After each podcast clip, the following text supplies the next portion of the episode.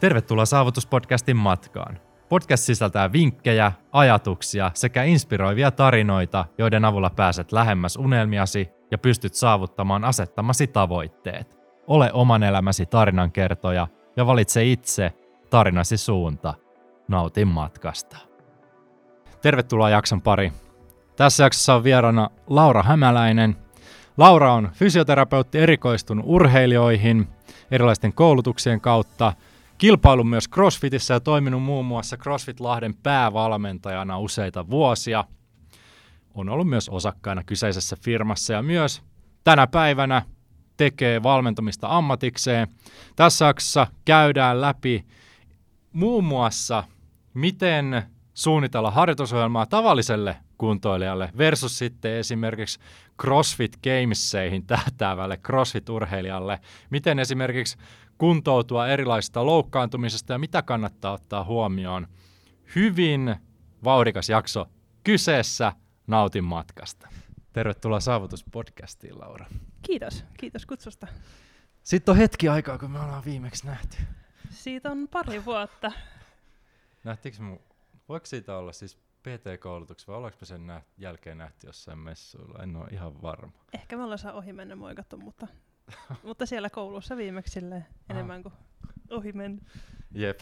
Me siis käytiin PT-koulutus samaan aikaan joskus vuonna 2017-2018. Joo, 18 mun mielestä. Jota, Jep, siinä niin olisiko se ollut just siinä sen vuoden vaihteen yli. Kyllä, ja sitten meillä on vähän sama historia siinä, että fyssariksikin ollaan niin lähdetty opiskelemaan samana vuonna 2015.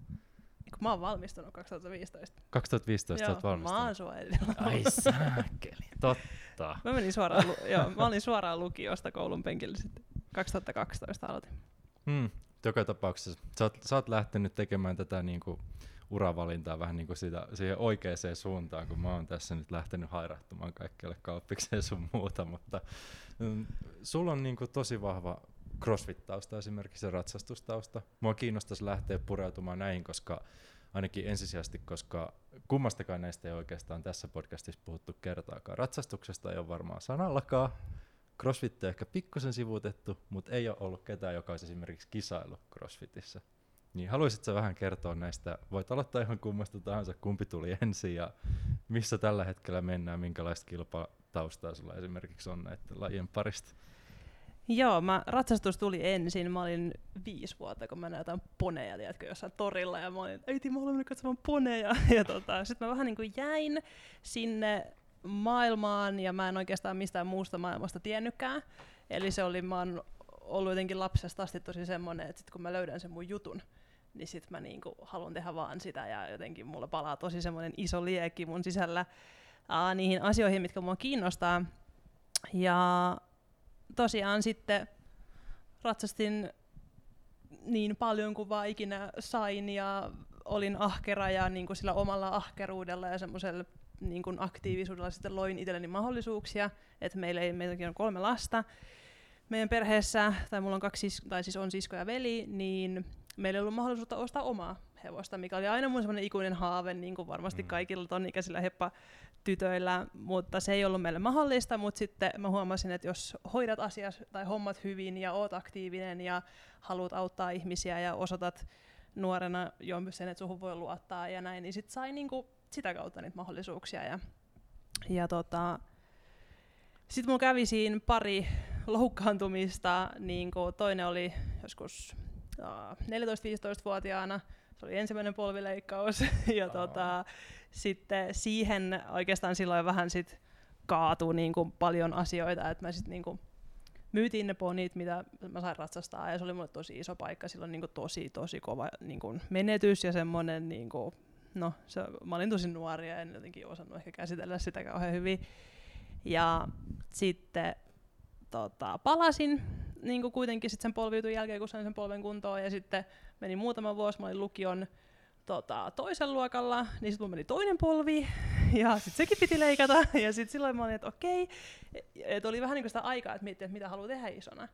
Ja sitten silloin mä löysin fysioterapian, koska mulla oli tosi hyvä fysioterapeutti mm. Järvisen Antti Kouvolassa, ja siitä mä jotenkin inspiroin, että mä haluan joskus olla jollekin urheilevalle tai liikkuvalle ihmiselle niin kuin samalla tavalla avuksi kuin mitä se Antti oli mulle. Ja sitten silloin mä sitten lukion jälkeen sinne fysioterapiakouluun lähin tai pääsin Sä olit Kouvolasta kotoisin. Kouvolasta, joo. joo. Ja tota, Lahteen lähdin opiskelee, ja silloin sitten se hevosurheilu niin kuin jäi. Et mä tein silloin sen päätöksen, että okei, että mä en pysty yhdistämään tätä tähän niin kuin sillä intensiteetillä, millä mä haluaisin. Että nyt mä opiskelen, mä hoidan itselleni ammatin, alan menee johonkin suuntaan urallisesti, ja mahdollisesti ehkä sitten joskus palaan, jos on mahdollista. Mutta mä tiesin, että ainoa tapa, millä mä haluan palata, on se, että mä voisin ostaa sit oman hevosen. Et se oli mulle niinku tosi mustavalkoisesti joko tai. Ja no sitten alkoi se koulu ja sitten piti vähän miettiä, että no mitäs mä nyt sitten teen. Ja no eka ammattikorkeakouluvuosi, niin silloin vähän juhlittiin ja etittiin vähän omaa paikkaa elämässä. Mutta sitten sekään ei ollut niinku pidemmän päällä ihan se mun juttu, mutta sitten silloin mä löysin crossfitin. Mm. Ja suoraan ratsastuksesta crossfittiin käytännössä, niin ei ollut ehkä sille optimaalisin tausta, että mä en ollut mitenkään sille kauhean atleettinen tai vahva tai taitava, koska mä olin vaan, mm. tiedätkö, ratsastanut. Ja, tota... Mennään kohta crossfittiin. Tähän väliin pitää, pitää pysäyttää vielä, kun fysioterapia on edelleen tuommoinen niin trendi-ammatti. Sä, sä oot kuitenkin urheilu koko nuoruutesi ja vähän niin kuin sanoit, että oli hyvä fysioterapeutti, niin oliko sulla sellainen unelma niin kuin kaikilla meillä, että mä haluan olla urheilufysioterapeutti tai jollain tavalla niin kuin urheilijoiden kanssa tekemistä? Oli, oli. Mä olin yksi niistä ja mä muistan, meille sanottiin ekan päivän koulussa, niin kuin, että muistakaa, teistä kaikista ei sitten voi tulla urheilufysioterapeutteja. Ja mä olin silleen, watch me. Et mä tuun tekemään urheilijoiden kanssa töitä, että jollain tavalla. Ja mua kiehtoi kyllä aina myös valmennus niin kuin tosi paljon. Mm. Ja jossain vaiheessa mä olin aika varma, että musta tulee Suomen paras postoperatiivinen fysioterapeutti. Että et mä haluan olla se ensikontakti niille urheilijoille niin siinä tämmöisissä niin leikkausjutuissa ja muissa, mutta sitten mä tein yhden harjoittelun sairaalaan ja tajusin, että ei ikinä. ei maistunut. se, ei ollut, se ei ollut mun maailma. Um, mutta joo, kyllä mä sitten niinku, siinä opintojen aikana niinku koko ajan pidin kiinni siitä ajatuksesta, että että se urheilevat ihmiset ja liikkuvat ihmiset, että se on se, mm. mikä mua eniten kiinnostaa ja ei kukaan niin kuin, voi mua estää, jos mä sinne haluan niin kuin, lähteä. Ja tota, sitten kun mulla oli vuosi koulu jäljellä, mä olin silloin 2014-2013 taitteessa, mä aloitin niinku itse treenaa crossfittiä silleen, niinku, että sit jos tehdään, niin sit se oli myös vähän semmoinen, että tehdään sit kunnolla, ja mä olin mm. niinku päättänyt, että okei, mä kisaan, ja sitten kun mä tiesin, että kisoissa pitää vaikka kävellä käsillä, tai tehdä käsillä kävelyä, eihän mä mä en ollut ikinä ollut edes seinää vasten käsillä seisonnassa. Ja sitten mä olin, että tämä on eka taito, minkä mä opettelen, ja sitten sinnikkäästi opettelin sen, joo. Ja, ja mä en varmaan ikinä elämässäni harjoitellut mitään asiaa niin paljon kuin sitä, mutta se oli myös opetti mulle sitä, niin kuin mm. vahvisti sitä jo mulle tavallaan tuttuu tarinaa siitä, että jos mä niin kuin jotain laitan vaan aikaa, että efforttia siihen, niin mm. asioita voi saavuttaa. Ja olisi vuosi siis kouluun jäljellä, Uh, niin mulla soitti, mä tein siis opintojen ohella kaikki ryhmäliikuntaohjauksia ja tämmöisiä, millä pystyy vähän rahoittamaan sitä opiskelua. Mm, niin, niin mun kollega sit soitti, että me ollaan perustamassa CrossFit-sali Lahteen, että me halutaan sut osakkaaksi siihen, että kiinnostaisiko. Ja sitten mä olin, että et, no vois kyllä kiinnostaa, mutta et on vähän koulu kesken ja oppari tekemättä ja kaksi harkkaa. Ja sitten mä ajattelin, että vitsi mua varmaan kaduttaa, jos mä en nyt niinku katso tätä korttia. Mm. Ja tota, mä olin sitten samana päivänä niin tämän mun kollegan ja sitten äh, kolmannen henkilön kanssa ABC-kahvilla juttelemassa niin tästä mahdollisesta yritystoiminnasta. Ja sitten mä lähdin sieltä ABCltä ja soitin iskälle, että iskä, musta tuntuu, että musta tulee CrossFit-sali yrittäjä. ja iskä, oli, iskä on aika semmoinen realistinen tyyppi, niin sitten iskä oli, että onko se nyt ihan varma, että on yrittämishomma ja liikunta-ala ja salin omistaminen, se ei ole niinku mikään varmin niinku bisnesmalli. Mä olin, että no joo, mutta jos mä en lähde, niin mua varmaan, niinku, että mä tiedän, että mä kaduttaa, että kaikki muu niinku sisällä sanoo, että nyt tähän pitää niinku tarttua. Mm. Ja se oli siis marraskuussa 2014, niin helmikuussa 2015 me avattiin se sali. Ja sä valmistuit 2015? Jouluna sitten, joo. Jouluna, niin justiinsa. Tähän väliin vielä sanottava, tuo on huvittava, kun kaikilla no ei, nyt ehkä, ei voi ehkä yleistää, mutta su, tosi monella on just toi fysioterapeutti homma, että hei mä haluan urheilijoiden kanssa tehdä, mutta sitten se on, mitä sanoitkin, että se on tosi paljon niinku itsestä kiinni, että pääset sä oikeasti mm. tekemään sen kanssa. Et todennäköisesti sairaalassa et pääse, terveyskeskuksessa et pääse, julkisella puolella todennäköisesti et pääse, että se on melkein lähettävä yksin sitten tekemään jonkun omalla toiminimellä tai sitten niin tosi tuurin kautta pääset sinne meilläkin, kun oli tosi urheilevaa porukkaa, niin kuin erityisesti jätkiä, olisiko meitä ollut 12 tyyppiä, niin ehkä yksi, kaksi tekee fyssarina nyt hommia. Joo. Kaikki on lähtenyt johonkin muuhun, kun se ei, ei sit ollut sellaista yrittäjätaustaa ehkä, että haluaisi nähdä niin paljon vaivaa se eteen. Oi ja siis mä oon miettinyt niinku välillä sitä, että mistä se tuli.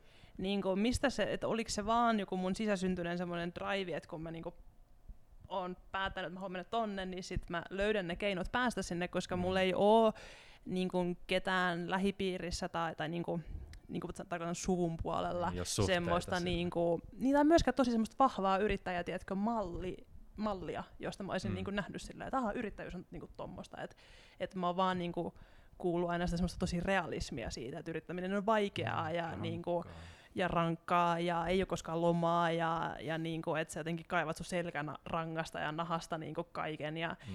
ja se on tosi semmoinen ehkä perinteinen tai tyypillinen mielikuva, mutta sitten meilläkin oli opintojen aikana siis mahdollista opiskella opiskelijaosuuskunnassa, mikä oli tämmöinen tosi yrittäjähenkinen niin kuin malli. Ja mä olin siinä mukana ja se oli ihan saakelin sekavaa. Siis se oli todella sekavaa. Ja mä mietin silloinkin vielä, että ei musta kyllä tule ikinä yrittää, kun tää on niin sekavaa. Ja sit, sit mä kuitenkin olin silleen, okei, okay, hypätään nyt tosta tonne syvään päähän ja kyllä varmaan nämä äijät tässä kannattelee, että onneksi ne oli sit niinku, en ollut yksin, että jos mä olisin Jep. yksin ollut, niin en mä tiedä, olisinko mä uskaltanut ehkä niin just kaikki kesken ja ei oikein mitään hajuu mistään, mutta mut et se eka vuosi myös, kun yhdisti sit sen yrittäjyyden ja sen uuden yrityksen pyörittämisen ja jaloilleen saamisen ja sitten sen, että mulla oli kaksi harkkaa jäljellä ja sen opi, opinnäytetyö, niin se oli semmoinen grindausvuosi. niin kuin, et mäkin ne harkat mä muistan normaalisti aina kuin kuusi viikkoa. Mm. Ne veny aina, koska mä pystyin olemaan siellä vaan kahdeksasta kahteen. Okay. jotta mä niin kuin, ehin neljäksi valmentaa.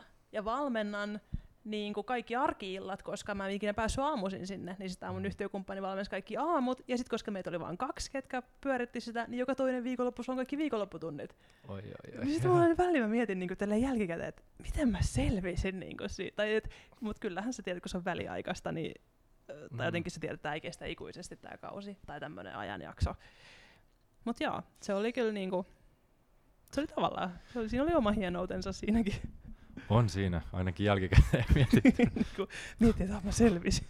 No miten sulla se crossfit siitä käsistä, käsillä kävelystä? Siis äärimmäisen haastava laji. Itse asiassa olin just vi- viime viikonloppuna crossfit-treenejä vetämässä. En ole ikinä käynyt edes peruskurssia, itse myönnän sen tähän, mutta aina tosi moni kaveri harrastaa. Sitten ne on silleen, hei Aaro, sä teet myös tämän treenin. Silleen, no mä oon teknisesti aika huono noissa, että älä ota kaikkein vaativimpia tempauksia, please. No otetaan sulle joku helpompi, sitten se on joku ihan sairas amrappi ja mä kuolen sinne. Ja ei minkäänlaista lajitaustaa, niin kuin periaatteessa basic hyvä pohjakunto, mutta sit se vaatisi tietynlaista treeniä se tekeminen. Niin miten sulla se crossfit lähti siitä niin kuin ratsastuksesta crossfittiin ja käsillä kävelyn kautta kilpailemaan? Niin Joo, mä tota, silloin ei ollut tosiaan Lahes CrossFit-salia, koska me sitten perustettiin Aa, se. niin Edelläkävijöitä. Ja oli sitten kuitenkin tämmöisiä toiminnallisen harjoittelun kursseja ja äh, kävin sitten niinku semmosia ja äh, yritin löytää sieltä niinku jotain treenikavereita ja sitten me perustettiinkin semmoinen aamutreeniryhmä. Ja vieläkin mä oon niinku, siellä on vieläkin mun hyviä pitkäaikaisia ystäviä, kenen kanssa mä ollaan niinku hyvinkin läheisiä vielä. Niin siellä me oltiin sitä aina joskus aamu seitsemältä ennen koulua tekemässä jotain soutuintervalleja. Mutta siis mä otin silloin uh, siitä tästä meidän treeniryhmästä sit niinku koppia, ja mä lähdin silloin jo harjoittelemaan sitä har- niinku CrossFit-harjoittelun ohjelmointia, koska ei myöskään ihan hirveästi ollut CrossFit-valmentajia saatavilla niinku Lahdessa, Mm. niin sitten mä silloin uh, se otin tie- imin sitä tietoa, mistä vaan ikinä sain, ja sitten kuitenkin sitä fysioterapian ja, ja sitä valmennusopin tietoa, mitä mä niinku olin opiskellut kuitenkin siinä, se mitä koulusta sai, ja sitten omalla ajalla, koska joku valmennusoppi ja fysioterapia ei välttämättä ei ole ihan aina siellä peruskoulun Emme ihan käsi kädessä. jutuissa, mutta um, niin silloin mä, niinku, se oli mun ensikosketus ja CrossFit-ohjelmointiin. Ja me tehtiin, niinku, ja mä uskoin silloinkin siihen, että tämä on kuitenkin niinku, laji siinä, missä kaikki muukin, että täytyy olla vahva perusta, mille Mm. rakentaa. Ja me tehtiin tosi semmoista perusvoima, progressioita ja jotain soutu, niinku semmoisia niinku simppelejä juttuja. Harjoiteltiin niitä painonnostotekniikoita ja sitten mä kävin Lahdessa painonnosto tota, seuran, sitten Lahden Atomin, me käytiin siellä painonnostotreeneissä, ja niinku, että haki sitä Aha. perustaa niinku, uh, siihen niinku kaikkeen. Et jotenkin se on ollut aina mun siinä ajatuksessa, on vieläkin mun valmennusfilosofiassa niinku hyvin vahvasti, mutta se oli niinku sieltä jo päivästä yksi. Ja siitä se sitten pikkuhiljaa eteni, ja sitten jossain vaiheessa teki aina sit vähän erilaisia tämmöisiä just CrossFit-yleisohjelmointeja, että niinku, yritti löytää sitä itselleen sopivaa, ja sitten jossain vaiheessa tajusi, että näissä kaikissa on vähän sikana kaikkea. Että et eihän näissä ole niinku mitään järkeä isossa osassa, niinku, ainakaan siihen aikaan niissä ohjelmoinneissa oli vaan, niinku, että tehtiin koko ajan täysillä ja paljon. Ja sitten Mm. niinku, mietti sit siinä, että okei, mutta et jos, jos näin sä kuormitat koko ajan, niin eikö sulla hajoa joku paikka joskus? Niin siitä se sitten lähti. Ja 2005, 2016 me oltiin, Mm. oliko se 2016 mun sit ekat kisat vai? Joo, 2016 olisin kamasta ollut Unbrokenissa. Mm. Niin se on varmaan joka lajissa aina ensi, ensin kauhealla volyymilla ja sitten sen jälkeen vasta tulee järki mukaan, että hei muistakaa palautuakin, niin saatte parempia tuloksia vähän vähemmällä ehkä. Niin, just näin. Mutta kyllä siinä niinku onneksi se oli mulle jotenkin tosi tärkeää alusta asti. Mä oon tosi semmonen, niinku, vaikka mä oon tosi kunnianhimoinen ja semmonen niinku driven, niin mä oon myös tosi herkkä. Ja mä oon tosi semmonen, että mä tiedätkö, tunnen, jos mun kropas on yksi solu vinossa. Et mä en niinku, mä en niinku esimerkiksi pysty treenaamaan kipu vastaan. Siis semmoista niinku vääränlaista kipua. Et kyllähän siis jotkut harjoitukset Mm. sattuu monella eri tavalla, niinku henkisesti ja fyysisesti, mutta se, että sulla olisi kipu, siis semmoinen, niinku, että joku on rikki Mm, tää ei tai menossa rikki, oikealta. niin, niin mä en semmoisen läpi pysty treenaamaan.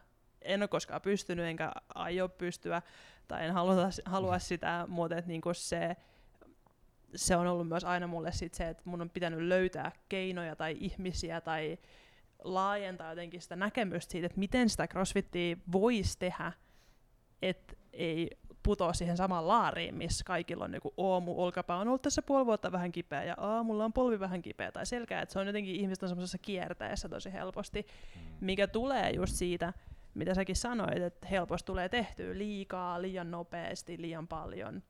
Ja sitten ne kudokset ei vaan kestä.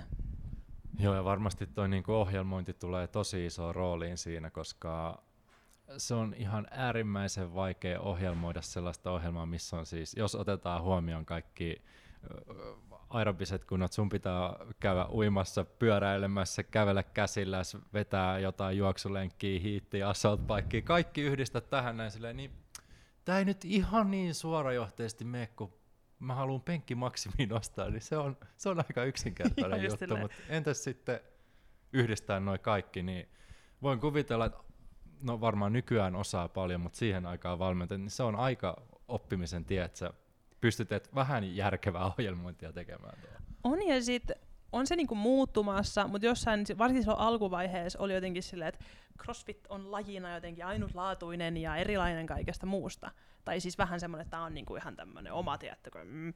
Mutta se on kuitenkin, se on, kyse on ihmisestä, se tietty fysiologia on siellä aina, ne kudokset, erilaiset kudokset, jänteet, luvut, lihakset, ne kestää tietyllä lailla sitä kuormitusta, ne palautuu eri ajassa, niin kuin, eihän se muutu miksikään. Tai jos mietitään, että mitä vaikka CrossFit-kilpailuissa menestyminen vaatii, niin kilpailut on usein kaksi tai kolme päivää, jos puhutaan tämmöisistä kansallisen tason isoista kisoista tai sitten kansainvälisen tason niin kuin, uh, kilpailuista, niin sanotaan, että se kilpailu kestää just sen kaksi tai kolme päivää, siellä on jotain kuudesta 12 lajia, riippuen vähän, että just mikä se kilpailun kesto on. Ja se, mikä sen valmennuksen tavoite on, tai sen ohjelmoinnin tavoitehan on, niin sehän on, jos me ajatellaan, että sä oot nyt niin kuin tällä, täällä näin, tavallaan tämä on floor, ja sitten sulla on se kilpailu, ja sen kilpailuvaatimus on täällä, tämä on se ceiling. Ja meidän pitäisi silloin ohjelmoinnin rakentaa ne portaat tähän väliin, jotta kun se kilpailija menee sinne kilpailuihin, niin se kestää sen kilpailun kuormituksen ilman, että se hajoaa, jolloin sillä on mahdollista jatkaa niin kuin sitä kautta sen jälkeen ilman, että tarvii miettiä, että jasso, taas meni joku, on polvi vähän kolme viikkoa tai kolme kuukautta sen kisan jälkeen kipeä. Ja siellä on kuitenkin ne samat perusjutut. Sun pitää olla mekaanisesti hyvä niissä asioissa, mitä vaaditaan. Siellä on tietyt liikemallit. Ei ne muutu sieltä miksikään. Siellä on tietyt rajoitteet sen lajin sisällä, eli lajissa toistuu vaikka tietyt liikemallit tosi paljon. Esimerkiksi lonkanivelen kannalta, jos ajatellaan, niin tulee tosi paljon uh, koukistusojennussuunnan liikettä. Kyykätään paljon, soudetaan, hypätään. hypätään, kaikki on niin kuin tässä suunnassa. Eihän sulla tule mitään niin kuin lateraalisliikettä tai suunnanmuutosjuttu juurikaan tai kiertoja, mikä sitten näkyy tietyllä tavalla, koska kaikki se, mitä me tehdään, näkyy aina meidän kehossa jollain tavalla. Jep. Ja, ja sitten jos niinku, tavallaan se, että sä et tuu hyväksi crossfitissa vaan tekemään crossfittiä, vaan se pitää olla ne perus ominaisuudet olla kunnossa. Mekaanisesti tai niinku teknisesti taitava, tietyt liikemallit, myöskin ymmärtää se, että mitä liikemalleja ei tule, jotta sitä harjoittelua voidaan tasapainottaa ja monipuolistaa. Näin mm. vähentää sitä loukkaantumisherkkyyttä. Ja sitten myös se, että vaikka se on teholaji, siis sillä tavalla, että sun pitää niinku mennä lujaa vaikka mm. kisasuorituksissa, niin onhan se nyt tavallaan sama asia kuin, että hiihtäjätkin menee lujaa kisoissa, mutta miten ne harjoittelee, ei ne mene aina sen reeneissä täysin. Mm. Eihän se, niinku se fysiologia muutu sit mihinkään, niin tavallaan se, että ymmärtää myös sen kestävyysprofiilin, miten sitä kannattaisi ehkä alkaa rakentaa, mitä tarkoittaa aerobinen kynnys, mitä tarkoittaa anaerobinen kynnys, miltä sen crossfit-urheilijan profiilin kannattaisi näyttää. Me tarvitaan riittävä määrä sitä aerobista kapasiteettia, koska ajattelen, ne kisat on kolme päivää. Jep. Niin o, sähän sä oot niinku aivan kuollut silloin sunnuntain, jossa vaan pumppaat sieltä niinku maksimikestävyyspäädystä kaikkiin lajeihin, kaiken mitä sä saat. Koska optimitavoitehan olisi se, että sä menet lujempaa kuin ne muut, mutta sä pystyt anakynnyksen alapuolella suurimmaksi osaksi. Mm. Ja sit kun tarvii mennä lujaa, niin sit sulla on ihan sikana vielä sitä reserviä, mistä ottaa. Niin, ja sit miettii sitä tasoa siellä, niin good luck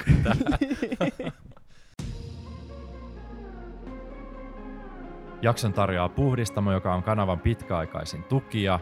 Puhdistamo on Suomen ensimmäinen superfood-brändi, joka on perustettu 2009 ja Puhdistamo on aina perustamisesta alkaen tunnettu intohimoisesta ja tinkimättömästä suhtautumisesta laatuun. On käyttänyt puhdistamotuotteita viimeisten vuosien aikana päivittäin. Saanut myös usein kysymyksiä, että onko puhdistamon tuotteet luotettavia ja laadukkaita, kannattaako niitä hankkia. Pystyn käsisydämellä sanomaan, että ehdottomasti kannattaa. Puhdistamon tuotteet on varmasti Suomen laadukkaimpia. Voidaan puhua jopa maailman tasolla. Monet tuotteista on käynyt vuosien mittaisia kehityskaaria, että on löydetty ne kaikkein parhaimmat lähteet, kaikkein laadukkaimmat menetelmät ja kaikkein kestävimmät ratkaisut. Puhdistamon tuotteiden laadusta, läpinäkyvyydestä ja eettisyydestä kertoo myös se, että jokainen tuoteerä tarkistetaan puolueettomassa laboratoriossa ja sitä kautta pystytään tarkistamaan kaikkien tuotteiden laatu, eikä todellakaan myydä mitään mitä pakkauksissa ei ole. Itse käytän puhdistamon tuotteista muun muassa päivittäin D-vitamiinia, sinkkiä, omega-3 ja käytän myös extra neitsyt oliviöljyä ihan päivittäin sekä kookosöljyä. Siinä oikeastaan se päivittäinen arsenaali, mitä puhdistamolta käytän. Tietysti löytyy myös puhdistamolta paljon muitakin tuotteita, mitä käytän. Esimerkiksi hätävarana energiajuomia on useampaakin eri makua. Lempimaku on persikka. Mutta suosittelen, että käy tutustumassa puhdistamon sivustoon. Tuotteita löytyy todella paljon. Kaikki on viimeisintä laatua eikä missään ole todellakaan tingitty. Koodilla Aaro 15 saat 15 prosentin alennuksen kaikista puhdistamon tuotteista osoitteessa puhdistamo.fi koodilla AR15 kaikista puhdistamon tuotteista 15 prosentin alennus. Mites tota, kun kaikki haluaa crossfitata nykyään. Se on myös trendilaji fysioterapian lisäksi. niin mitä sä näet? Se on niin... myös trendilaji se fysioterapiassa. myös siellä. se näkyy siellä Totta. Niin.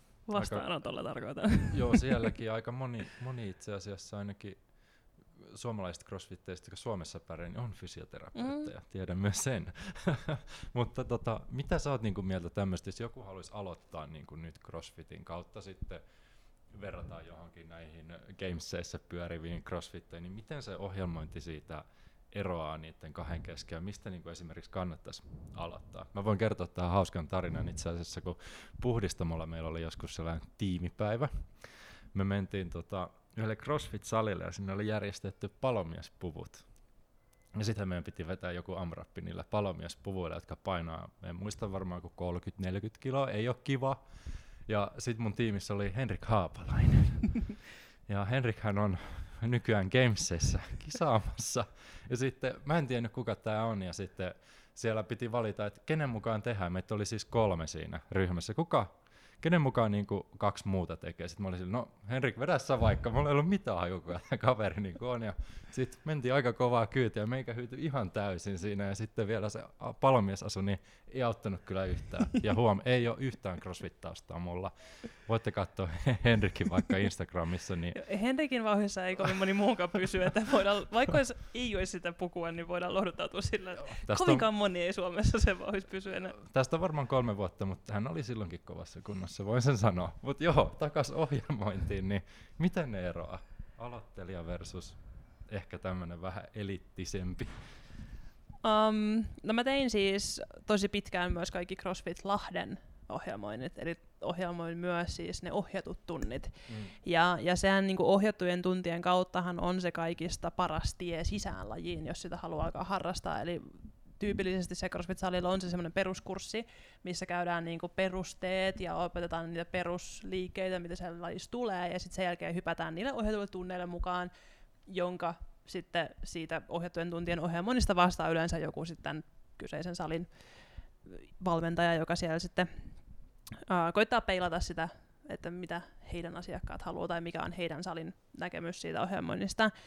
Ja jos ajatellaan niin crossfitia harrastuksena, niin kuin, että se on sun liikuntaharrastus, niin sehän on parhaimmillaanhan se on tosi hyvä harrastus, jos sitä vaan niin kuin järkevissä puitteissa lähtee niin kuin rakentamaan. Eli ymmärtää myös sen ja maltaa käyttää sitä aikaa siihen, että opettelee asioita ja, ja ei mene liian lujaa ja ymmärtäisi sen ja että siellä valmennusportaassakin niin kuin, niin tunnellakin tuotaisiin esiin, että tavoite ei ole aina se, että hyvä treeni on se, että sä makaat lattialla. Että on monenlaisia muita hyviä treenejä myös. Ja suurin erohan on siinä, että se salin ohjelmointi, ainakin silloin kun mä ohjelmoin, niin se tähtää siihen, että ihmiset, se on hyvinvointia edistävää liikuntaa. Kun sitten taas äh, kilpailu niin tai kilpaurheilijoiden ohjelmoinnissa on selkeämmin erilaisia jaksotuksia, painotuksia eri kausilla, koska tullaan just siihen, että kun on hirveästi kaikkea, niin kaikkea ei voi koko ajan tehdä, Uh, niin silloin siinä kilpailijoiden ohjelmoinnissa korostuu sit enemmän semmoinen jaksottainen ajattelu, koska lähtökohtaisesti ne urheilijat on sitoutuneita pidemmällä aikavälillä siihen kuvaan. Niillä on joku pitkän tähtäimen tavoite, ja me rakennetaankin vaikka sanotaan kahdelle vuodelle se systeemi, mm. versus sitten se harrastaja, jolle on ihan ok, että sä ajattelet, että miten se ehtii tällä viikolla treenaa. Niin silloin siinä ohjelmoinnissa huomioidaan erilaisia asioita, ja mä muistan sitten jossain vaiheessa, me aloitettiin siis CrossFit Lahdessa semmoisesta niinku ohjelmallisesti helposta mallista, missä oli kolme päivää treeniä ja neljäs päivä oli aina kehonhuolto, ohjattu kehonhuoltoharjoitus. Oiko kiva? Joo, mutta sitten me alkoi olla niin paljon asiakkaita, että se alkoi ku, niinku tavallaan kuormittaa liikasta asiakaspainetta niille päiville, milloin oli niitä niinku treenitreenejä. Aivan. Niin me jouduttiin vaihtaa sit siihen malliin, että no hei, mitä Laura, jos ohjelmoisit niin, että joka päivä on joku treeni. Ja mä oon, että okei. Okay miten tämä niinku tehdään, että sitten kun sä yrität miettiä siinä, että mikä on olkanivelen kuormitus, se on kuitenkin nivelistä niinku se, mikä on herkin. Joo, liikkuvin. Herkin sille niinku, äh, niinku tavallaan ylikuormitukselle, jos sitä liikaa kuormittaa. CrossFitissä nyt on kuitenkin aika paljon liikkeitä, mitkä kuormittaa olkaniveltä. Ja sitten mun piti rakentaa semmoinen ohjelmointi, että sä pystyt mistä vaan välistä ottaa kolme päivää putkeen ilman, että se on niinku typerää. Niin se oli, niinku, se oli mulle ammatillista tosi iso haaste, mutta se opetti mulle tosi paljon ohjelmoinnista. Hmm. Eihän missään ohjelmoinnissa optimaali ole se, että sä ohjelmoit joka päivälle niinku vuoden ympäri jonkun harjoituksen. Mutta koska se ihminen tulee sinne silloin, kun se kerkee, niin sitten se pitäisi olla joku järkevä harjoitus silloin. Ja se laittoi mut niinku miettiä tosi paljon sitä, että et miten ne eri systeemit, eri kudokset, eri, eri energiasysteemit kuo, niin kuin kuormittuu sit harjoittelusta ja sit sitä kautta saamaan sitä ärsykevaihtelua sinne, koska se on myös CrossFit-ohjelmoinnissa ehkä semmoinen iso sudenkuoppa, mihin helposti ajaudutaan valmentajina, että siitä tulee vähän semmoista mössöä, mm. koska on niin paljon kaikkea, niin sitten tehdään vähän kaikkea ai, niinku, semmoisilla niinku, suht kovilla tehoilla koko ajan. Kun jos mietitään, että se keho kuitenkin reaktoi, rea, re, reagoi parhaiten niinku, tietynlaisen ärsykevaihteluun ja myös siihen, että sen viikon sisällä olisi erityyppisiä harjoituspäiviä. Ja se varsinkin Uh, nyt tällä hetkellä mä teen, mulla on muutama yksilö valmennettava CrossFitissa ja sitten on tämmöisiä niin yleisohjelmointeja. Uh, niin paljon käytän ajatus siihen, että miten saadaan viikkotasolla sitä progressioa, erilaisia viikkoja, mutta myös se, että maanantai on erilainen kuin keskiviikko, ja silloin me saadaan siihen, paitsi siihen palautumiseen, pidetään ehkä parempaa huolta hermostosta, niin sitten myös se kroppa reagoi usein siihen treeniin paljon paremmin, koska se ei ole vaan semmoista puuroa. Miten sä tota sanoisit, että voiko kaikki tulla crossfittiin? Mitä se vaatii? Voi, siis se on sääli, että se on vieläkin se, niin kuin tavallaan, koska se kun ihmiset googletaan vaikka CrossFit, niin sitten se tulee just CrossFit Games, mikä no, on siis on maailman mestaruuskilpailu. Se on hurjan näköistä touhua, siis niin kuin, ei meillä ole mitään asiaa sinne. Joo, ei, ei ole ikinä ei. niin, tota, niin, mutta tavallaan, niin kuin mä sanoin aikaisemmin, parhaimmillaanhan se on tosi monipuolista kivaa niin kuin liikuntaa, kivaa harrastamista, missä löytyy paljon erilaisia tasoja, ja niin kuin parasta siinä on se, että mä ainakin koin, että kuka tahansa on tervetullut sinne, riippumatta siitä tasosta.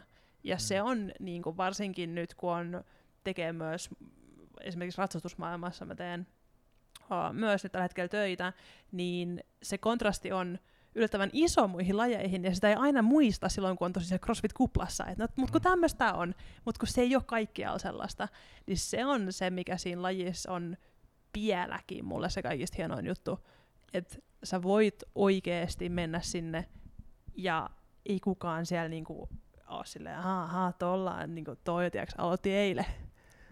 Ja sitten on poikkeuksellisen yhteisöllinen laji sitten, mitä huomannut. Et aika harva esimerkiksi, no siellä on varmasti monia ajaa se, että mä haluan olla parempi sua kuin Amrapissa jossa, että varmasti teen yhden kierroksen enemmän kuin sinä, et, et, et voi mitään tehdä. Mutta sitten se yhteisöllisyys, että kannustetaan tosi paljon. Just se, että se on alusta asti niin kuin ohjattu vähän pakkoilla, että sä opit ne tekniikat sun muut. Ja yksi poikkeuksellisista lajeista myös siinä mielessä, että se on niin hemmetin monipuolinen, että sä joudut aina oppimaan jotain uutta, ja sitten jos sä saat ensimmäisen maselapin tai jotain, niin se on niin maailman paras fiilis. Et aika harva laji tarjoaa niin monta onnistumisen kokemusta sitten kuitenkaan. Kyllä, ja mä muistan yksi hienoimpia hetki, se on varmaan mun ykköshetki niin kuin valmentajana, mikä on niin kuin piirtynyt niin johonkin mun systeemiin, että mä en ikinä unohda sitä. Um, meillä oli CrossFit Lahdessa, tai on vieläkin, tämä kyseinen henkilö on sanonut, että hän aikoo olla meidän ensimmäinen asiakas ja viimeinen asiakas. Okei, okay, mä en ole enää osakkaan siis CrossFit Lahdessa, eli kun mä puhun meidän sali, niin ei se oikeasti ole enää mun sali, mutta kuitenkin, niin Uh, siis tämmöinen niinku selkeästi jo keskiään ylittänyt mies, joka on niinku harrastellut vähän niinku tota, mailapelejä ja niinku mm. tämmöistä, ja oli tavoite, että hän haluaa vielä joskus päästä käsillä seisontaa seinää vasten ilman, että kukaan auttaa häntä sinne. Ja tota, se oli niinku jonkun, et ei se ollut mitään tiettyä päivää, milloin se olisi niinku valmis se tavoite tai niinku näin, mutta et mä tiesin, että se on hänen tavoite. Ja sit mä muistan, kun mä olin, satuin olemaan silloin töissä, ja meillä oli tämmöinen käsillä seisonnan alkeet tekniikkatunti. Mm-hmm. Ja se pääsi niinku itse sinne, siis niinku ponnisti ja meni sinne käsessä pysyi ehkä joku viisi sekuntia ja tuli pois. Ja se aito riemu niinku siinä ihmisessä ja niissä kaikissa muissa ihmisissä. Ja jotenkin se, että noin tavallaan vanhana periaatteessa tai aikuisiällä sä opit jotain noin niinku uutta ja teet jotain, mitä sä ajattelet, että koskaan ehkä pystyisi tekemään, niin se oli mulle jotenkin semmoinen niinku voimakaampi kuin mikään se, että mun valmennetta vaan voittanut joku kilpailu. Mm-hmm. Se on niin kuin, jäänyt mulle ikuisesti, että tämä on se juttu. Nyt hän kävelee käsillä ympäri salia jo. Ei se kyllä ehkä kävele, mutta kyllä se varmaan vielä pääsee sinne seinälle.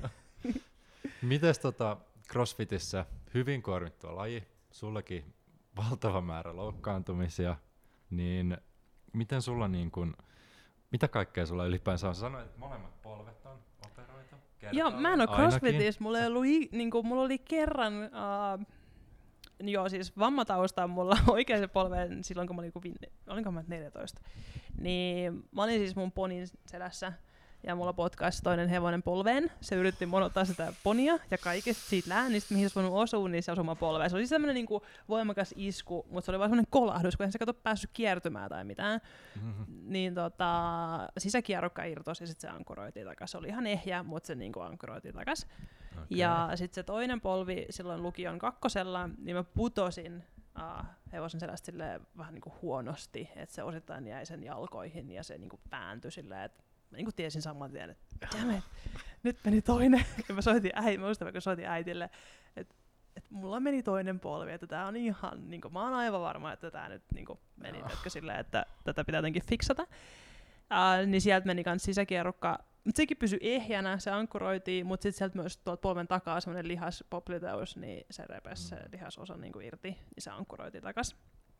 Ja tota, mutta sitten CrossFit-aikaan ei mulla ollut niin kuin myös sanoin aikaisemmin, että mä oon tosi herkkä tavallaan tuntee niin sitä, millainen se mun keho on, niin, niin tota, mulla oli yhden kisan uh, 2018 Karjalan kovimman jälkeen, mulla sitten niinku tulehtui kyllä polvesta niinku patella jänne, ja me jouduttiin silloin fiksaa mun kyykkytekniikka kokonaan uusiksi. Eli mä oon tosi pitkä, mulla on tosi pitkä sääri, niin kuin mä oon tosi pitkäjalkainen, mm. niin me sitten rakennettiin se kyykky uudestaan, koska se mun kyykky tekniikka, niin kuin myös sanoin aikaisemmin, että se perustelu pitää olla se, että sä oot mekaanisesti hyvä, ja sitten silloin kun se menee jo tommoselle tasolle se kilpaileminen, niin se kuormitus sit helposti menee pistemäisesti johonkin väärän paikkaan, jos se ei olekaan ihan optimi. Niin se oli semmoinen kuntoutusprojekti ainoa niin kuin CrossFit-aikana. Mutta sitten tyypillisen tapaan äh, vähän semmoinen perfektionisti luonne ja jos mä oon jossain hyvä, niin mä oon erittäin hyvä noudattaa ohjeita. Ja tarkoittaa siis myöskin huonolla tavalla sitä, että jos ohjelmassa lukee näin, niin mä teen, ellei joku sano mulle, että älä tee. Lopeta. Niin mähän sit sain mun hermoston aika niinku tilttiin mm. 2018-2019, niinku, no siellä 19 niinku varsinkin, että sit oli niinku, kävi niinku, koki sen, millaista on, kun ei saa enää nukuttua, ja se tavallaan psyyke ja se keho ei ota vastaan enää sitä treeniä. Mm. Et ne oli niinku semmoiset kuopat, mihin mä itse crossfit-urheilijan putosin silloin, mutta että mitään ei tarvinnut operoida, eikä mulla ollut mitään semmoista, niin kuin mä en, en mä koskaan treenannut niin, että mä olisi sattunut johonkin. No. Eikä nuo edelliset vaivat vaikuttanut sun crossfit-treenaamiseen ei, paljon? Ei, ei, koska ei, ei ollut kyllä ikinä mitään. Että kyllä mä silloin kummankin niistä vaan niin polviutuista kuntoutin niin tosi hyvin. Mm. Ja se polvi, niin se patalajänne juttu ei niin johtunut siitä, että se polvi on operoitu joskus, vaan okay. että se oli vaan, että se kyykyn mekaniikka niin kuin, mm. ah, oli liian heikko etureisi. Mites tuo kisaaminen, siis toi on ihan äärimmäisen suorituskeskeinen tässä semmoinen, niin kuin sanoit, teholaji kuvaa varmasti aika hyvin, että sun pitää saada itsestäsi aika paljon irti ja sun on oltava parempi kuin ne muut mielellään aika monessa lajissa. Niin miten sulla on henkilökohtaisesti, su, su, ilmeisesti olet ratsastukseenkin kilpailu silloin nuorempana, olettaisin, siihen Joo. nyt ei menty, mutta miten sulla niinku tommosessa lajissa sellainen mindsetti sun muuta, että siellä on oikeasti Suomen paranks kuntasinta jengiä vastassa. Miten sä niinku valmistaudut sen jaktaa? Minkälaisia sulle ne oli ylipäänsä ne kilpailut vai menit sä vaan sinne, no, mennään kokeilemaan vähän? Mä oon ollut, mä en tiedä mistä se on tullut, mutta um, mä oon ollut ainakin tosi hyvä kilpailija. Niin kuin, että se kilpailutilanne on niin kuin, tuntunut mulle jotenkin tosi luontevalta. Että, niin kuin, tietty se on aina jännittää, ja, niin kuin, mutta se on semmoista niin kuin, hyvänlaista jännitystä. Ja mä en tiedä, onko se tullut tavallaan siitä, että että se siirtymä ratsastuksesta crossfitti tuntui musta yksinkertaiselta niin psyykkisesti, koska siinä crossfitissä kuitenkin sulla on niin moni asia sun omassa kontrollissa. Saat sun omalla radalla, kukaan ei tule taklaa sua sieltä, tai se, se hevonen ei vaan yhtäkkiä päätä lähteä johonkin toiseen suuntaan. Se tanko on niin kuin samanlainen tänään. Ja se on samanlainen huomenna. Ja 15 kilon tanko on aina 15 kilon tanko. Niin kuin siis sillä tavalla, että mun mielestä se oli niin kuin psyykkisesti yksinkertaisempi se kilpailutilanne. Kun sitä ajatellaan hevosurheilussa, niin moni asia, pitää hyväksyä niin moni asia on pois kuitenkin mun kontrollista. Mä pystyn vaikuttaa omaan itseeni Mm. ja parhaan kykyni mukaan pitää sen hevosen siinä tilanteessa, että se on mun pu- kanssa ja tekee minun kanssa niitä juttuja. Mutta se on iso eläin, jolla on oma tahto ja se on Mhm. pakoeläin. Niin sit jos se ei olekaan sun kanssa, niin sä et voi pakottaa sitä niin kuin siis sillä tavalla, että et semmoinen epävarmuuden sietäminen ja muuttuvat tilanteet, niin se on, mä olin kasvanut siihen jo, tiedätkö, Aivan. tämän kokoisesta asti, niin silloin jotenkin se CrossFit-kilpaileminen, se kilpailutilanne itsessään tuntui musta tosi yksinkertaiselta.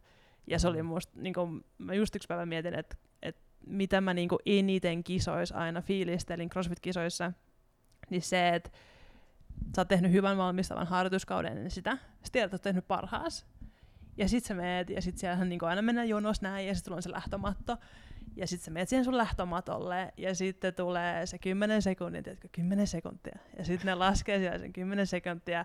Kolmosen kohdassa alkaa se summeri silleen di, di, niin kuin piippaa. Ja mä muistan aina, että sit siinä vaiheessa, kun se summeri soi, niin ei mun maailmassa ollut mitään muuta. Niin kuin se oli vaan se mun suoritus. Ihan sama vaikka, niin kuin mä en muista yhtäkään musiikkikappaletta, mikä olisi ikinä soinut kisojen aikaan. Niin kuin, että se, se puoli oli mulle niin kuin helpompi kuin se fyysinen puoli. Et sit Okei. sen rakentaminen oli niinku Tosi mielenkiintoista. miinustasolta. Ihan tosi mielenkiintoista. Mä oon ikinä miettinyt, niin kuin, minkälainen siirtymä olisi just, just jostain tommosesta, varmasti moni muukin laji, joku joukkojen laji versus CrossFit, niin vähän samanlainen elementti, että ei ne kaikki ole sun hallussa periaatteessa, mitä siinä kisatilanteessa tulee. Tosi mielenkiintoinen näkökulma. niin, en mä tiedä, että niinku, tavallaan että ehkä tolleen mä oon se ajatellut, että siitä se on ehkä tullut, mutta kyllähän mä niinku myös tosi paljon, niin kuin mä sanon, että mä oon vähän semmoinen sieni, että kun mä niinku haluan jostain asiasta oppia, niin sit mä niinku imen sitä tietoa joka paikasta. Ja kyllä mä muistan esimerkiksi ähm, CrossFitissä niinku alkuaikoina, niin esimerkiksi voimistelu oli mulle tosi vaikeaa. Mä en ollut ikinä tehnyt mitään ylävartaloa vahvistavaa harjoittelua. Mm. Silloin ei puhuttukaan mistään ratsastajaohjausharjoittelusta. Mä olin siis semmoinen niinku heinä. mä olin niinku pitkä ja hyvin hintelä. niin, tota, niin kaikki voimistelut varsinkin on niinku tosi vaikeita, niinku todella vaikeita. Niin mä muistan, että mä olin joskus tosi kateellinen niinku muille siitä, että joku edistyy tiedätkö, nopeammin kuin mä. Ja sit mun, niinku mä, silloin sit tulin eka kertaa tietoiseksi siitä, että okei, hei, mulla on tämmöisiä vähän niinku negatiivisia, ei todellakaan kehittäviä ajatuksia.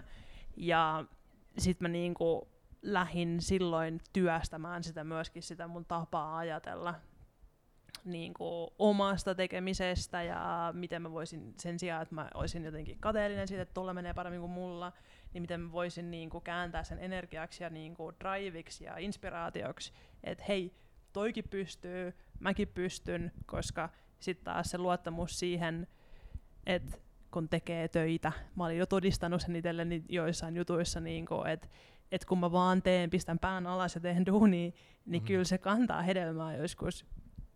Niin se oli mulle myös semmoinen ensimmäinen konkreettinen juttu, koska mä muistan, kun ää, sen hetken, kun mulla tuli automaattisesti semmoisessa tilanteessa, missä mä olisin ehkä aiemmin ajatellut jotenkin vähän niin kuin negatiivisesti tai kateellisesti, Mm. niin tuli semmoinen automaattinen ajatus siitä, että vitsi siisti, että toi onnistui nyt ennen mua. Ja mä muistan sen hetken, kun mä olisin, että ah, mä oon ajanut mun aivoihin niinku uudenlaisen tavan ajatella.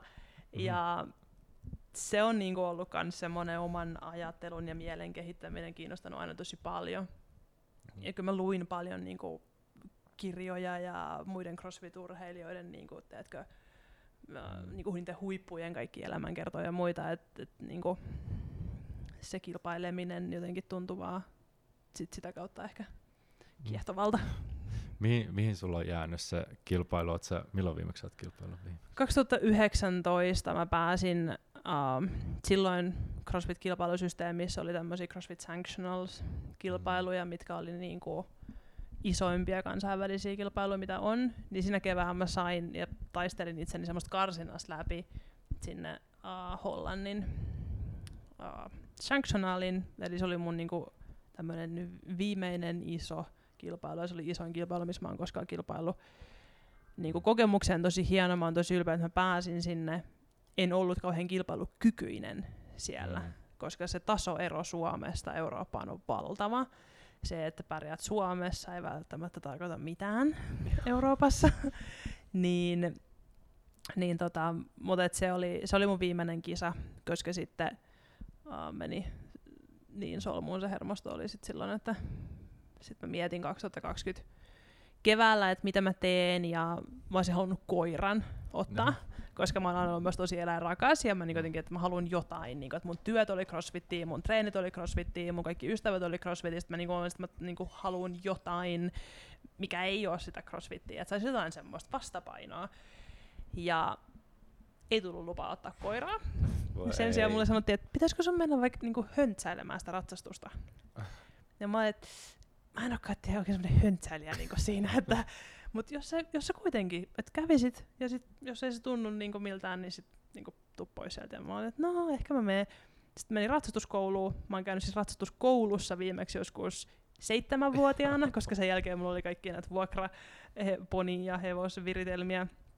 Ja menin sen ratsastuskouluun, ja mä muistan siis silloin ennen kuin mä lähdin opiskelemaan fysioterapiaa, mm. mä ratsastin yhden mun tuttavan nuori hevosia, ja se viimeinen kerta, kun mä olin siellä, äiti oli mun mukana. Ja mä, sanonut, mä muistan vieläkin, missä kohdassa mä olin sitä tallia ja mitä mä tein, ja mä sanoin äitille, että et mä tiedän, että se on yksi kerta, kun mä menen takaisin, tai jos mä palaan koskaan. Niin mä muistan, tarvitsen yhden kerran. Ja mä muistan tämän kaiken, ja mä mietin, että miksi mä olin ikinä lähtenyt. Mm. Mutta sitten sen takia se oli niin mustavalkoinen mulle se lopetus, että se on joko tai. Ja kun mä menin esimerkiksi sinne fysioterapiakouluun, niin eihän mä kertonut kellekään, että mä oon ratsastanut. Se oli sitä, niin sitä elämänvaihetta, eli aamun koko elämä ennen sitä ei, ole. ei ollut olemassa. että mä niin vedin ihan, tiedätkö, puhtaan pöydän. Mm. Ja tota, no sitten mä menin sinne ratsastuskouluun, ja kiipesin sinne hevosen selkään ja suurin huolihan mulla oli, että osaanko mä enää mitään. Mm-hmm. Ja sitten mun avopuoliso sanoi, että että sä et ole elämässä tehnyt mitään niin paljon kuin ratsastanut. Se on kuin Että sä osaat kyllä ihan varmasti jotain vielä. ja erohan oli sit siinä, että se pää oli suurin piirtein sama ja ne taidot on suurin piirtein siellä selkärangassa, mutta se mun kehohan oli eri.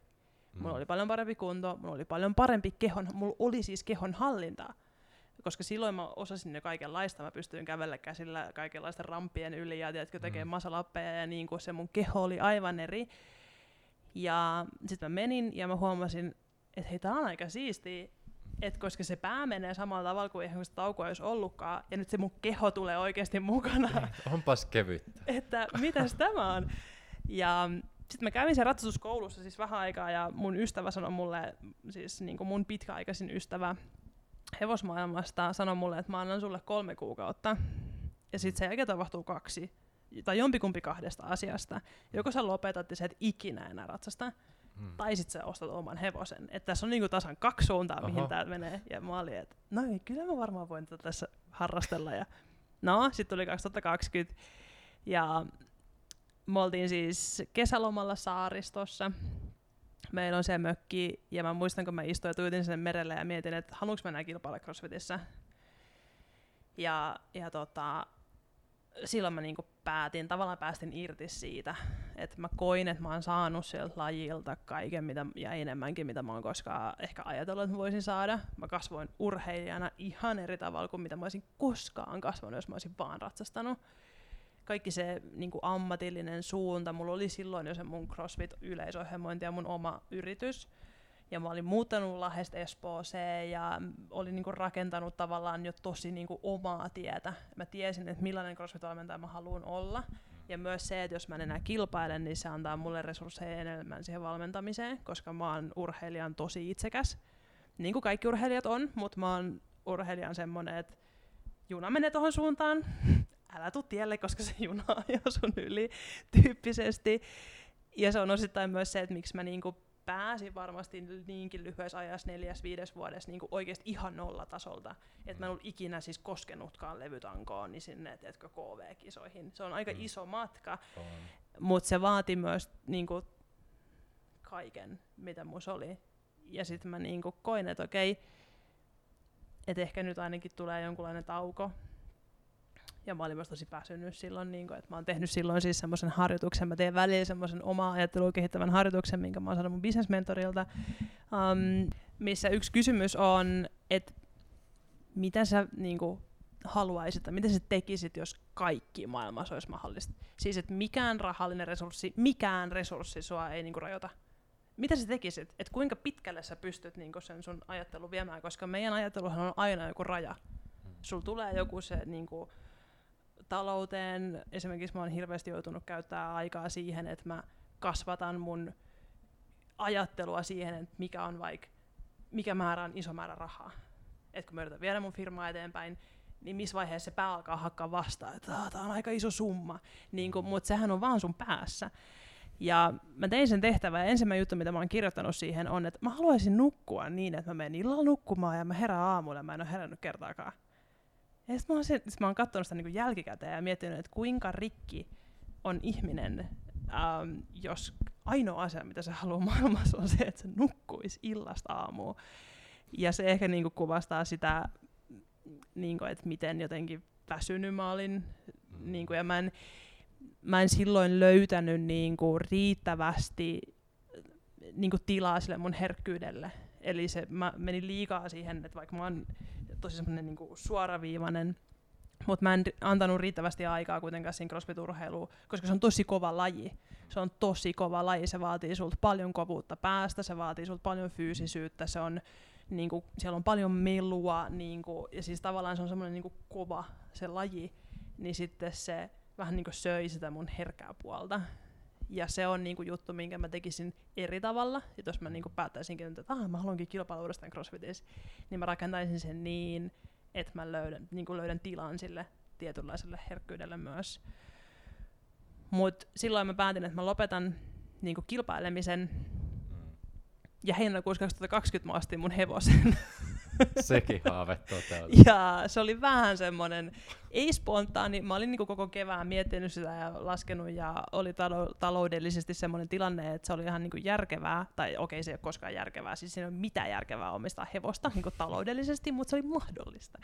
Hmm. Ja tota, Karla oli ehtinyt olla siis kuukauden Suomessa, niin mä ratsastin mun kaverin hevosella, ja se kaatui tasaisella maalla.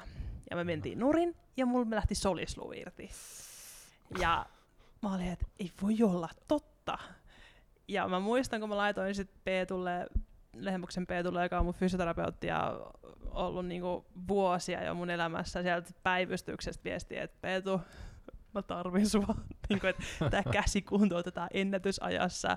Että that's the plan. Ja me painettiin se käsi sitten silloin syksyllä 2020 ennätysajas kasaan, niin että mm. mä kävelin käsillä ennen joulua. Oho, wow. Ja se oli niinku siis lineaarisin tämmöinen suora viiva näin, miten kuntoutus voi ikinä mennä. Mm. Um, Mutta se tavallaan pakotti mut uudestaan semmoisen treeni niinku systeemiin, ja mä en ollut ollenkaan henkisesti valmis siihen. Mä pystyin kyllä mm. puskemaan sen puoli vuotta, mutta sitten mä olin taas vähän väsynyt. Mm. Ja sitten mä en niinku, käytännössä treenannut ollenkaan. Et sitten mä opettelin sitä hevosenomistajan arkea, miten se ajan käyttö, miten se oma työ, kaikki ne muut asiat menee niin kuin yhteen ja silloin se oma treeni vähän jäi. Ja se oli ihan niin kuin luonnollinen siirtymä, mutta että sit sitä kautta tuli myös se mun toinen, mitä mä teen hetkellä työkseni, eli se ratsastajien ohjausharjoittelupuoli. Ja siellä mun niinku tavoite on viedä se ratsastajien ohjausharjoittelutuote, se mun valmennuskonsepti, niin ensi vuonna toivottavasti sitten jo KV-markkinaa, eli se on lähtenyt niinku tosi hyvin. Mutta sitten kun sä kysyt niistä vammoista, niin sitten, jotta ei ole liian suoraviivasta, niin sitten viime keväänä kävi semmoinen niinku tilanne, missä mä kaaduin. Ja mä olisin voinut kaatua sadalla eri tavalla, mutta satuinpä nyt sitten kaatumaan silleen, että meni eturisti sinne poikki oikeasta polvesta. Ja mä muistan siinä hetkessä, kun se, mä kuulin sen äänen ja mä olin, että ei ole todellista. Niin kuin, että mä tiedän, miltä tuntuu, kun polvi hajoaa, ja tää tuntui nyt siltä, että se räjähti. Ja se leikattiin siis viime vuoden toukokuussa. Ja sitten se ei oikein edennyt. Siis, ja meillä oli niinku Dream Team, yksi Suomen parhaista ortopedeistä, mun fysioterapeutti Peetu, joka nyt lähtökohtaisesti tietää aika paljon kaikesta kaikkea. Joo. Pe- ja... Tämä väli Peetulle shoutout. Peetu on ollut podcastissa varmaan ensimmäisen kymmenen jakson sisällä aikoinaan. Joo. ja sitten kuitenkin se niin kuin mun kyky sitoutua niihin prosesseihin. Ja me ei saatu sitä siis mihinkään. Se mm. niinku siis vaan oikeasti, siis mä hakkasin päätä seinään ensimmäistä viisi kuukautta, ja sitten otettiin uusi magneettikuva, niin kävi ilmi, että siitä siirteestä on pettänyt yksi sää, säie, ja se on kääntynyt sinne väliin. Ja musta tuntuu koko ajan siltä, että teeks, ihan kuin joku vetäisi kalikkaa, niin kuin, että ei se, niin kuin, se liikelaajuus ei parane, koska siellä on jotain välissä. Mm. Ja sitten siellä oli, ja sitten se tähystettiin, putsattiin, uusi operaatio marraskuussa. Ja nyt tuntuu siltä, että se etenee. Mut joo, niin se on, se on tota, Joo, harvoin se kunto, matka. harvoin se kuntoutus on niin lineaarista, mitä sen solislun Joo, musta tuntuu, että se oli oikein tämmöinen universumi payback. että okei, okay, te meni vähän liian hyvin se edellinen. Mut joo, toi on mahtavaa, että sait sen lapsuuden haaveen hevosen hankittua nyt. Kumpaa sulla menee enemmän aikaa, crossfittiin vai hevosurheilu? Uh, no mä en ole itse niinku tehnyt varsinaisesti crossfittia sen jälkeen, kun mä lopetin se meni mulle jotenkin niin pahasti yli se koko systeemi, että mä olin silloinkin, kun Peetun kanssa kuntoutettiin sitä kättä, ja se alkoi olla enemmän sellaista fysiikkatreeniä, mä sanoin sille, mm. että katsokin, että siellä ei ole yhtäkään crossfittiin piittaavaa harjoitusta. Onko mustavalkoista taas vähän? vähän taas mustavalkoista, joo. Mutta ny, nyt niinku, uh, kyllä se niinku hevosurheilu vie, niinku se on lajina semmoinen, että se vie tosi paljon aikaa ja resursseja, ja se on se yksi syy myös, miksi mä halusin yhdistää mun ammattitaidon valmentajana fysioterapeuttinen se mun ymmärryksen siitä lajista, jotta mä voisin auttaa niitä muita ratsastajia siinä, että miten ne vois voida paremmin. Ja sitten just se, mitä mä sanoin, että kun mä itse olin kauhean huolissani, että Aa, mä en osaa enää mitään, mutta sitten kun se keho oli keri, ja oli paljon parempi kehon hallinta ja ymmärrys siitä, että mitkä asiat siinä kehossa vaikuttaa siihen ratsastamiseen, niin sieltä sitten syntyi tosiaan se Equestrain. Ja kohta menee siis 2000 myydyn valmennuksen raja rikki. Se täyttää ensi viikolla kaksi vuotta. Se on siis verkkovalmennus niin kuin konsepti, mikä on nimenomaan luotu ratkaisee se ongelma, että kun se aika on rajallista, niin mm. niin miten se siihen ratsastajan elämän tapaan, koska se oli se ongelma, mikä mullakin oli. Mä oon niin ollut supersitoutunut urheilija, ja sitten mulla tulee se hevonen yhtäkkiä, mä oon sillä, ei mulla aikaa treenata, tai en mä jaksa. Ei tietenkään. Ja niin kuin tavallaan, että niin se oli se ongelma, mikä haluan ratkaista. Ja jotta sitten se ratsastaja voi niin kuin luottaa siihen, että aa, niin kuin, vähän niin kuin siinä CrossFit-harjoittelussakin, että sulla on niin kuin selkeä systeemi, että mitä sä teet, mitä sä haluat kehittää, onko se hyvinvointiliikuntaa, onko se kilpailuihin tähtäävää, hmm. niin vähän sama juttu tässä, että et okei, tavoite on tukea sitä ratsastusta, mikä on oleellista. Ja sitten tehdään vaan niitä oleellisia asioita. Mm. Jolloin se myös haastaa aika paljon sitä ammattitaitoa, koska pitää jättää kaikki ne pois, mitkä olisi ihan kivoja. ja sitten tavallaan se, että, että vaikka sä tekisit 10 minuuttia nyt, niin mm. sekin on parempi kuin ei mitään. Ja sekin oli itsellä aika iso mindset-muutos, koska mä oon reenannut niinku keskimäärin kolme tuntia päivässä silloin CrossFit-kilpa-aikoin. Ja sitten yhtäkkiä se, että okei, okay, 10 minuuttia, että se on niinku treeni. Mm. Ni, niin siinä oli paljon asioita, mitkä kivalla tavalla haastetaan sitä omaa ajattelua eri tavalla, koska se laji on tosi erilainen. Mm. Ja myöskin ymmärsi ne, niin kuin ymmärtää myös ne samat ongelmat, jotka on niillä kaikilla muillakin ratsastajilla Ja, ja tota, hmm. Kyllä, mutta tuossa niinku semmoinen ajatusleikki, että ei minkään ja vähän välillä on ihan hirveä ero, mutta sitten vähän ja hieman välillä, siinä ei ole paljon yhtään eroa. Et sitten jos se on vain 10 minuuttia, heittomerkeissä vain 10 minuuttia päivässä versus ei mitään, niin se on aivan valtava se ero. Kyllä. Mitä käytännössä tällä oheisharjoittelu niin tarkoittaa vaikka ratsastuksessa tai vaikka crossfitissä tai muussa? Mitä se, mitä se tarkoittaa? No se tarkoittaa, mä niin näen, että sillä on kaksi päätavoitetta. Mm-hmm. Puhutaan crossfitista tai ratsastuksesta. Tukea sitä lajia, eli mitä se laji vaatii, mitä crossfit vaatii, missä sun pitää olla hyvä, mihin sun pitää pystyä ratsastamisessa, sama juttu. Toinen tavoite on se, että se tasapainottaa tai monipuolistaa sitä, miten se laji näkyy sen ihmisen kehossa. Eli jos sä vaan teet crossfittiä, niin sul puuttuu tietyt liikesuunnat, vahvistuu vaan tietyt jutut, jos sä teet vaan sitä crossfittiä, niin silloin sinne kaivataan niitä liikesuuntia, liikemalleja, yksittäisiä eristäviä liikkeitä vahvistamaan niitä ns. muuten heikoksi lenkeiksi jääviä kulmia, tai semmoisia vähän niin kuin pimeitä blind spotteja, mihin sä et oikeasti normaalisti mee. Mm. Ja sillä, että sä niin kuin teet niitä asioita, mitä sä et normaalisti tee, niin se vapauttaa sitä kuormitusta sieltä kudoksilta, mitkä tekee aina.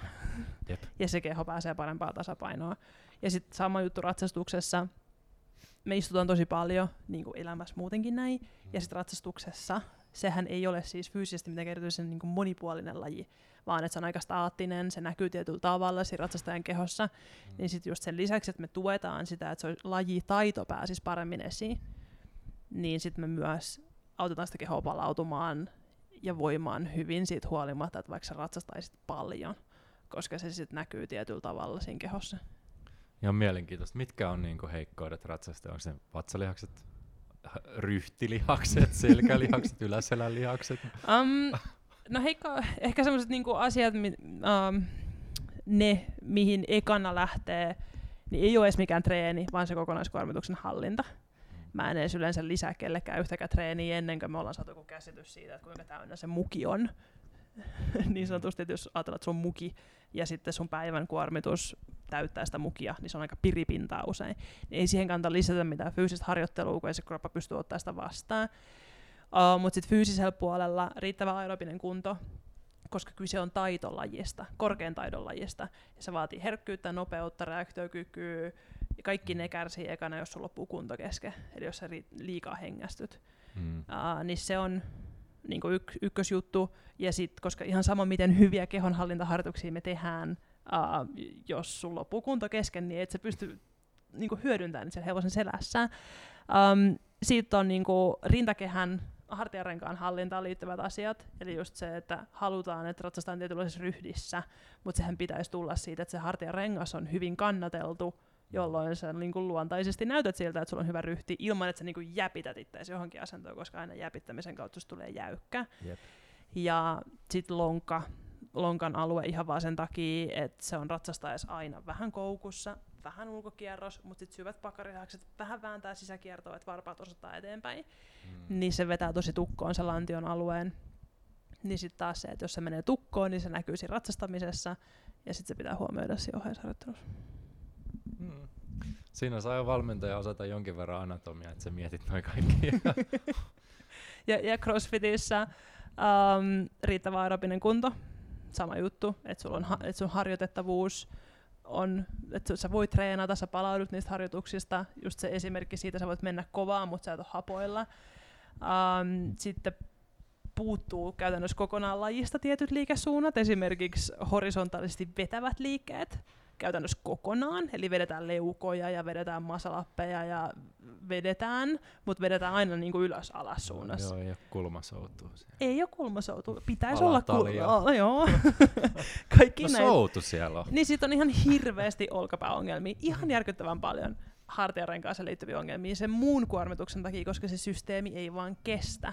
Hmm. Silloin sen kapasiteetin lisääminen sinne on se avain.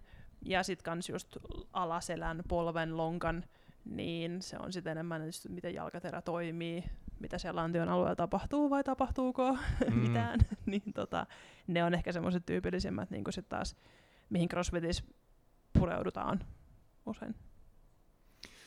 Tästä nyt saadaan aika, aika hyvä kuva, mitä sä tällä hetkellä teet. Nyt täytyy kysyä, kun sä aloitit fysioterapiaa koulun, niin oot sä nyt siellä, missä sä haluaisit olla? Ammatillisesti. No mä, jos joku olisi kysynyt mut 2015, että missä sä oot 2023, niin en mä kyllä ehkä osannut sanoa, että mä tässä oon. Mutta kyllä mä oon just tässä hetkessä, missä mä haluaisin olla nyt tässä hetkessä. Ja miltä on yrittäjätaipale tuntunut, kun sitä ei suvussa ei ole sieltä esikuvia tullut kautta sitten on vähän epäilty ehkä sitä sali, saliin lähtemistä, niin oot sä nyt tyytyväinen tähän taipaleeseen?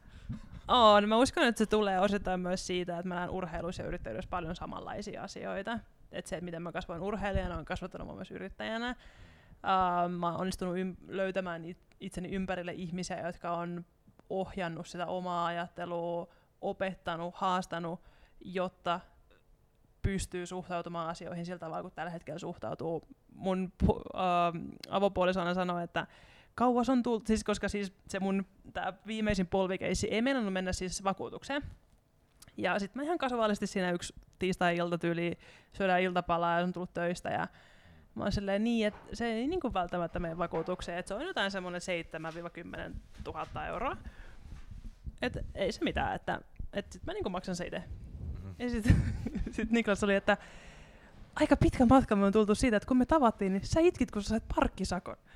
Ja hän maksoi sen parkkisakon. ja mä olin, että niin.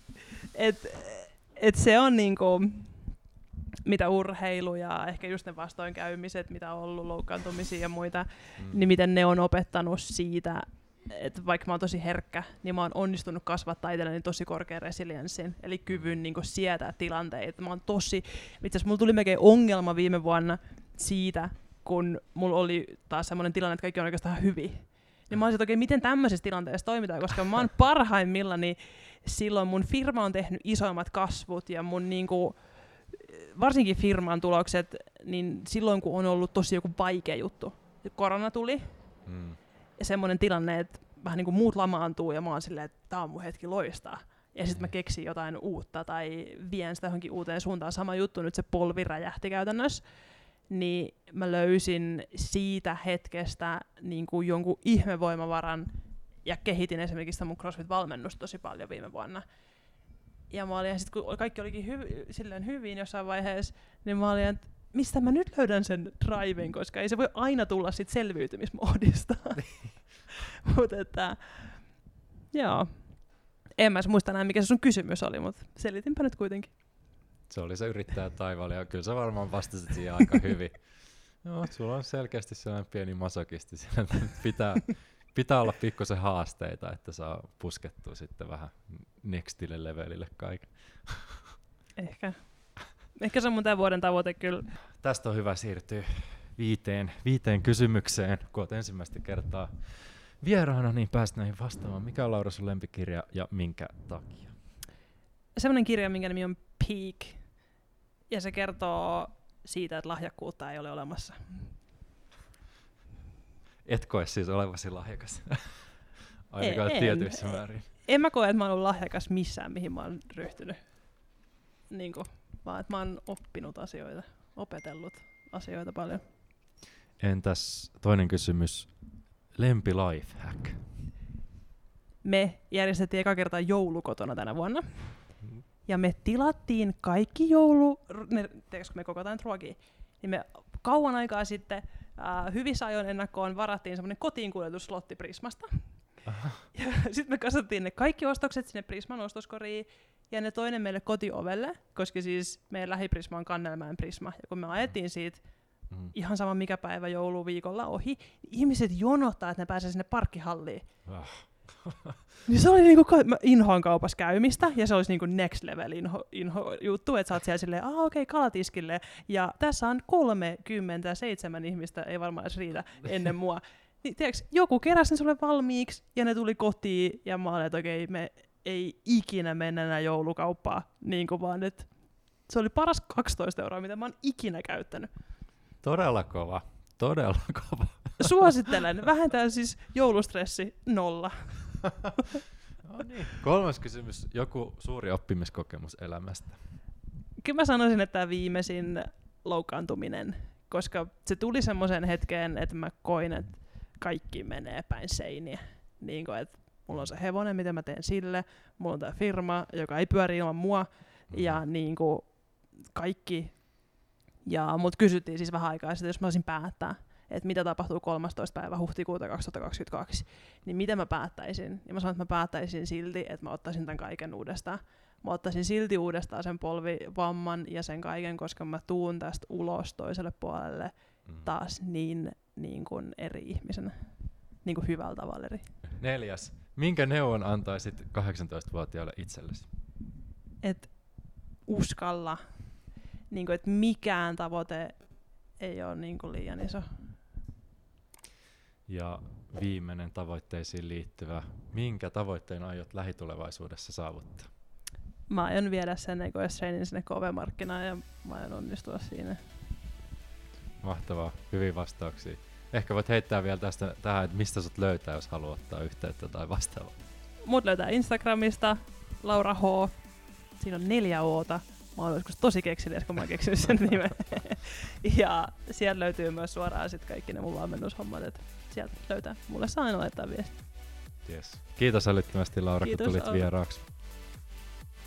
Tarinan loppuun. Kiitos jakson kuuntelemisesta. Kaiken saavutuspodcastiin liittyvän löydät osoitteesta arhuttunen.com. Sivustolta löydät myös alennuskoodeja, etuja, kirjasuosituksia ja muuta arvokasta sisältöä. Jos pidät Saavutuspodcastin sisällöstä, tilaa podcast ja kuulet uudet jaksot ensimmäisenä.